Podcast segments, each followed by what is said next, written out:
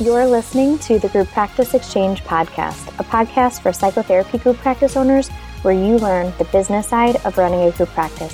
I'm your host, Maureen Werrbach.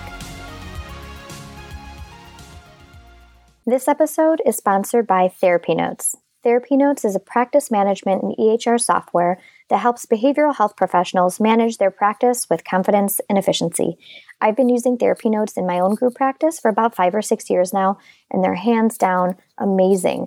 They've got a scheduling and to do list that is so easy to look at, a notes template that is amazing and exactly what you need, billing that has accurate reports that you can use, credit card processing system, a client portal that's constantly being updated, security, and tech support that is amazing. You can call and actually talk to someone right away. If you're looking for an EHR that can give you everything you need to run your group practice smoothly, try Therapy Notes out by going to www.therapynotes.com forward slash the group practice exchange, and you'll get two free months to try them out. Hey everyone, my name is Lindsay Keisman, and I'm going to be your host for the next few episodes of the Group Practice Exchange podcast. Many thanks to Maureen for asking me to do a podcast takeover. So, let me share a little bit about my practice. I am a multi location group practice owner, and I started my journey into private practice and group ownership about three years ago. I have a generalist group practice with clinicians with a range of specialties. We have two locations and a great team of clinicians, admin staff, leadership, and outside helpers like my VAs who help me on all sorts of group practice ownership fun. Additionally, I am one of the coaches for the Group Practice Exchange, and I offer individual coaching along with some group masterminds throughout the year. If you want to learn more about that, please visit thegrouppracticeexchange.com and click the menu button that says Get Coaching. You can also find me on the Exchange membership doing a monthly Q&A for members. I'd like to take a second and just tell you a little bit about why I love coaching. Uh, my training and background is actually in organizational psychology along with counseling. So, just about every job I landed, I made my way into some sort of leadership position.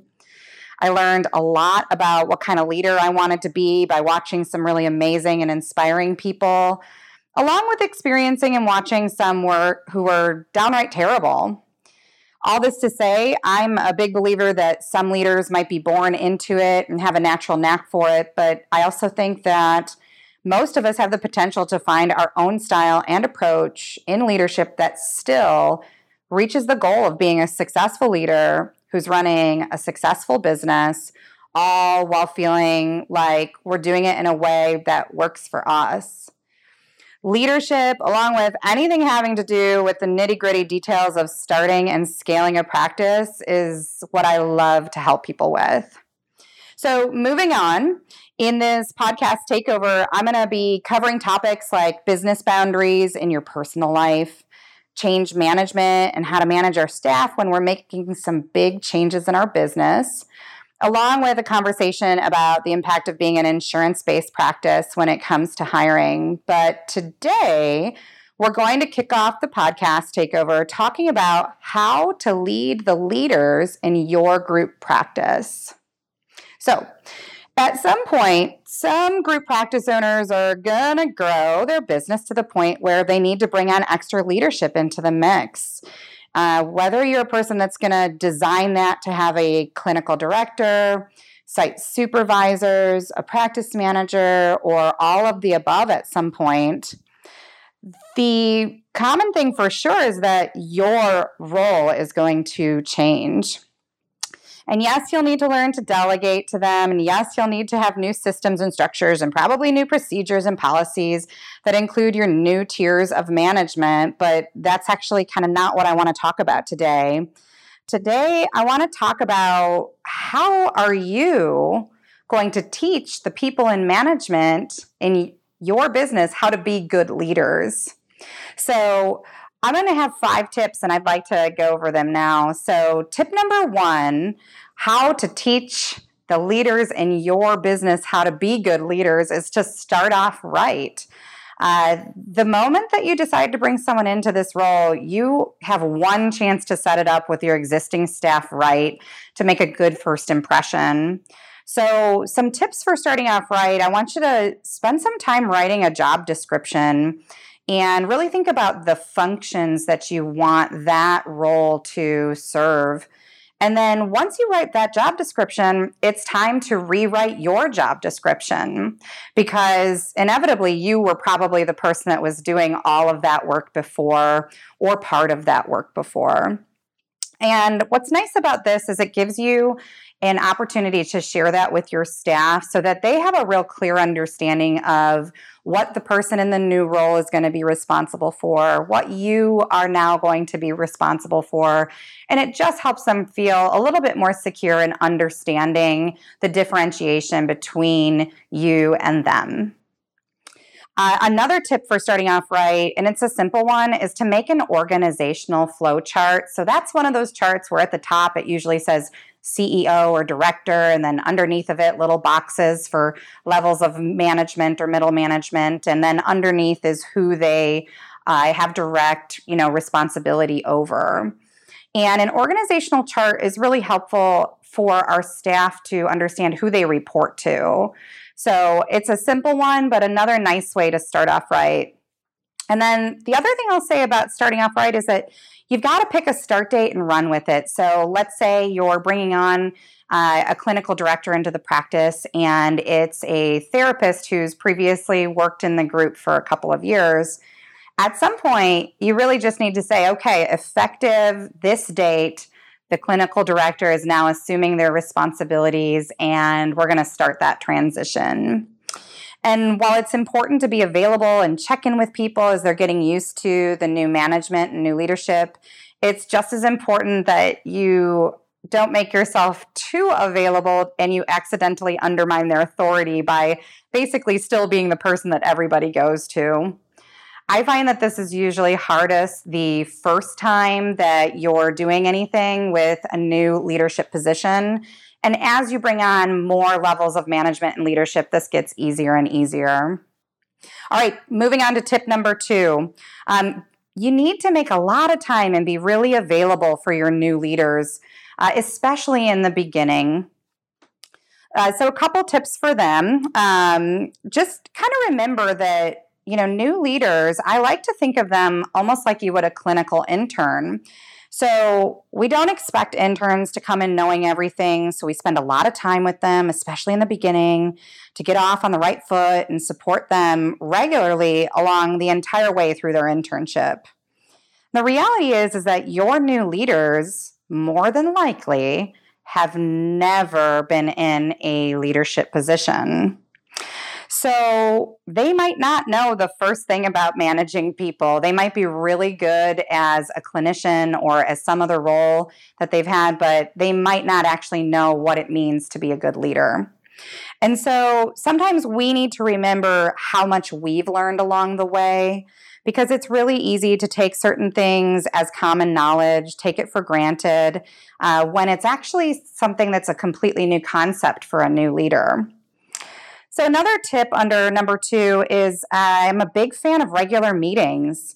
I really think that, you know, any leader in your organization needs to have meetings with you on a regular basis. So, I I like to recommend weekly for sure, and how long that is and how often I think changes over time. We need to be more available to people in the beginning because they're learning they're going through their training period. So it's very typical, I think, for new leaders to need more support. And then as time goes on, as they have less questions, to reevaluate how frequent it makes sense to, to meet on a regular basis. But uh, my recommendation is still weekly because I feel that the regularity of a weekly meeting sort of supports the idea that there's a dedicated time to talk about logistical needs, delegating any tasks that need to be delegated, discussing concerns they have, and really just having time and space with you and knowing that they have it. This also helps them avoid knocking on your door 20 times every day because they don't have a dedicated time. And so instead, you can train them to say, okay, let's bring that to our weekly meeting instead of checking in every day. So, another tip is that, um, you know, with these weekly meetings, this also gives you a dedicated time to slice out more time with them to help them improve their leadership skills. And in fact, when you start these meetings with them, you should actually talk about the fact that their leadership skill set is part of what you want to dedicate time to. This way, they know from the start that you know, it isn't weird if you were to bring up leadership things because there's nothing worse than waiting until they screw something up to start leadership training with them because it just tends to make people feel like you're doing it with them because they're not meeting expectations versus realizing that you're doing it with them because you want to support their professional growth in the leadership arena. So, moving on to number three, um, ask them to participate in management or leadership training and build it into their job expectations. So, a tip under that, you know, personally, I know I like to read books and listen to podcasts on business and leadership and HR. And I pretty much do this four to five times a week.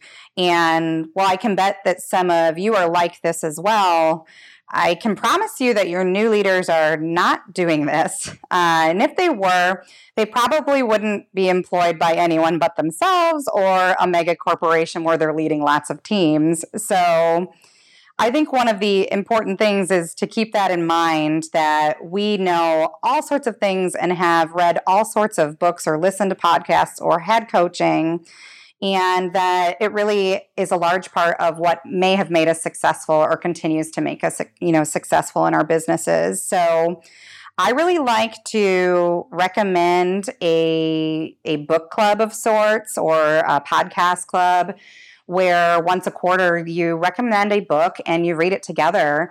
And if you have multiple people in your leadership team, let's say you have site directors and a clinical director, you know, read that and then discuss it together in a large group because it's such an opportunity to show not only that you're invested in them, that their leadership skill set is important, but as a culture, it really allows your leadership team to develop relationships with one another, supports with one another, and to talk about heartaches, headaches, issues that come up, or new ways of doing things.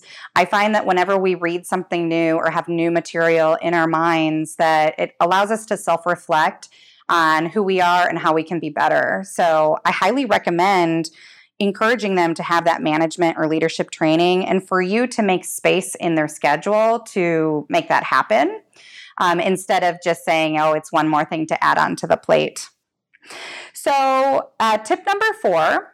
So, here's a tricky one is one thing that can happen with new leaders is that they keep coming to you and if they keep coming to you, the thing I want you to do is make sure you're challenging them to provide you with an idea or a solution to whatever the problem is that they're bringing before you before you jump in and just solve their problem.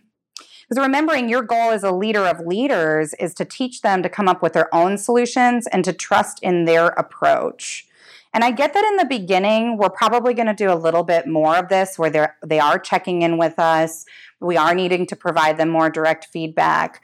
But we want to take caution and make sure that we're not accidentally training them and teaching them that they need our permission and our approval before doing everything that's already technically a function of their job.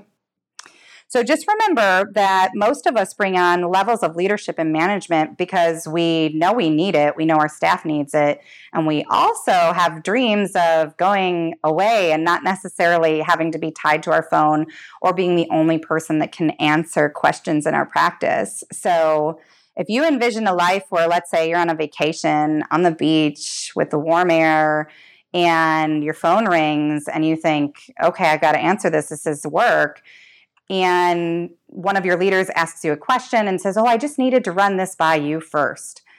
And if at the end of that call, you're kind of having a what the hell thought, like, why did they need to bother me on my vacation? You may have accidentally trained them that they need to run everything by you first. So, a word of caution is just to realize that right from the beginning, we're sort of setting up how we want things done. So, as sort of a recap for tip number four, make sure you're challenging them to provide you with suggestions to the solution or the problem that you know that they have before you solve it for them. That way you're showing them, hey, I want you to think of the solutions. Hey, I trust your solutions and you need to have faith in yourself. And if it's a really, really big deal and I should have been wrapped into this, I certainly will let you know next time. All right, tip number five. So the last thing I want to remind you as a leader of leaders is that, you know, leadership and management is your job. So one of the things that I think many of us can fall into is this concept that when our staff need things or they're coming to knock on our door, that it can feel like a bother. It can feel like they're stealing you away from something that you had really wanted to do in that one hour of time or that 10 minutes of time. But you also know because generally speaking, if you think of all of the wonderful leaders and managers and bosses that you may have had in your life, or if you think about the ones that were terrible, right? Um, the reality is is that great bosses are available. They listen, um, they support, um, and you know that you can go to them. And see, we need to actually remind our new leaders that leadership actually is the first priority, not the last priority. And this can be tricky because remember, when people get promoted into positions, especially many of us tend to promote clinicians into management positions you know, we do what we're comfortable with first. So if you're a great clinician, you you go right into that great clinician role. And so it's easy to sometimes feel like management and leadership, especially some of it that's not fun, right? Is not something you want to do or not something you want to make yourself too available for. But I like to sit down with people and say, hey, management and leadership is actually the most important thing that I want you to do every day because you're setting the tone, you're setting the culture of our entire team and our entire practice, something that maybe you yourself have been doing all along and that they might not have even realized. And so bringing it back to how leadership is a priority to have them be the role model for, you know, who you want the practice to be how you want it to be known, what the culture is that you want to develop there. All right, so I'm going to do a quick recap on those tips. So, number one, start off right. The moment you decide to bring someone into this role, remember you've got one chance to set up it right with your existing staff and make that good first impression. Number two, make sure you're very available for your new leaders, especially in the beginning. Number three, ask them to participate in management or leadership training and build it into their job expectations and make sure you give them time to actually fulfill that. Number four, if they keep coming to you, make sure you're challenging them to provide you with an idea or solution to whatever the problem is before you jump in. Make sure you train them to look within themselves first for the answer. And then number five, remembering that leadership is our job, leadership is our priority. Uh, thanks so much for taking the time. I hope these tips will help you and help you help your leaders become amazing. Once again, I'm Lindsay Keisman doing a Takeover podcast, and I'll see you next time. Need a new accountant or bookkeeper? Meet Green Oak Accounting. They're an accounting firm that works specifically with mental health practices, both solo and group and they do all of your accounting needs from budgeting to accounting to bookkeeping and payroll to building your dashboard. And on top of that, they can help you set up your Profit First systems. So if you're thinking of using Profit First or currently use them, go to Green Oak Accounting and check them out. You can check them out at www.greenoakaccounting.com. Mention the Group Practice Exchange and get $100 off your first month. Thanks for listening to the Group Practice Exchange podcast. We'll see you next time.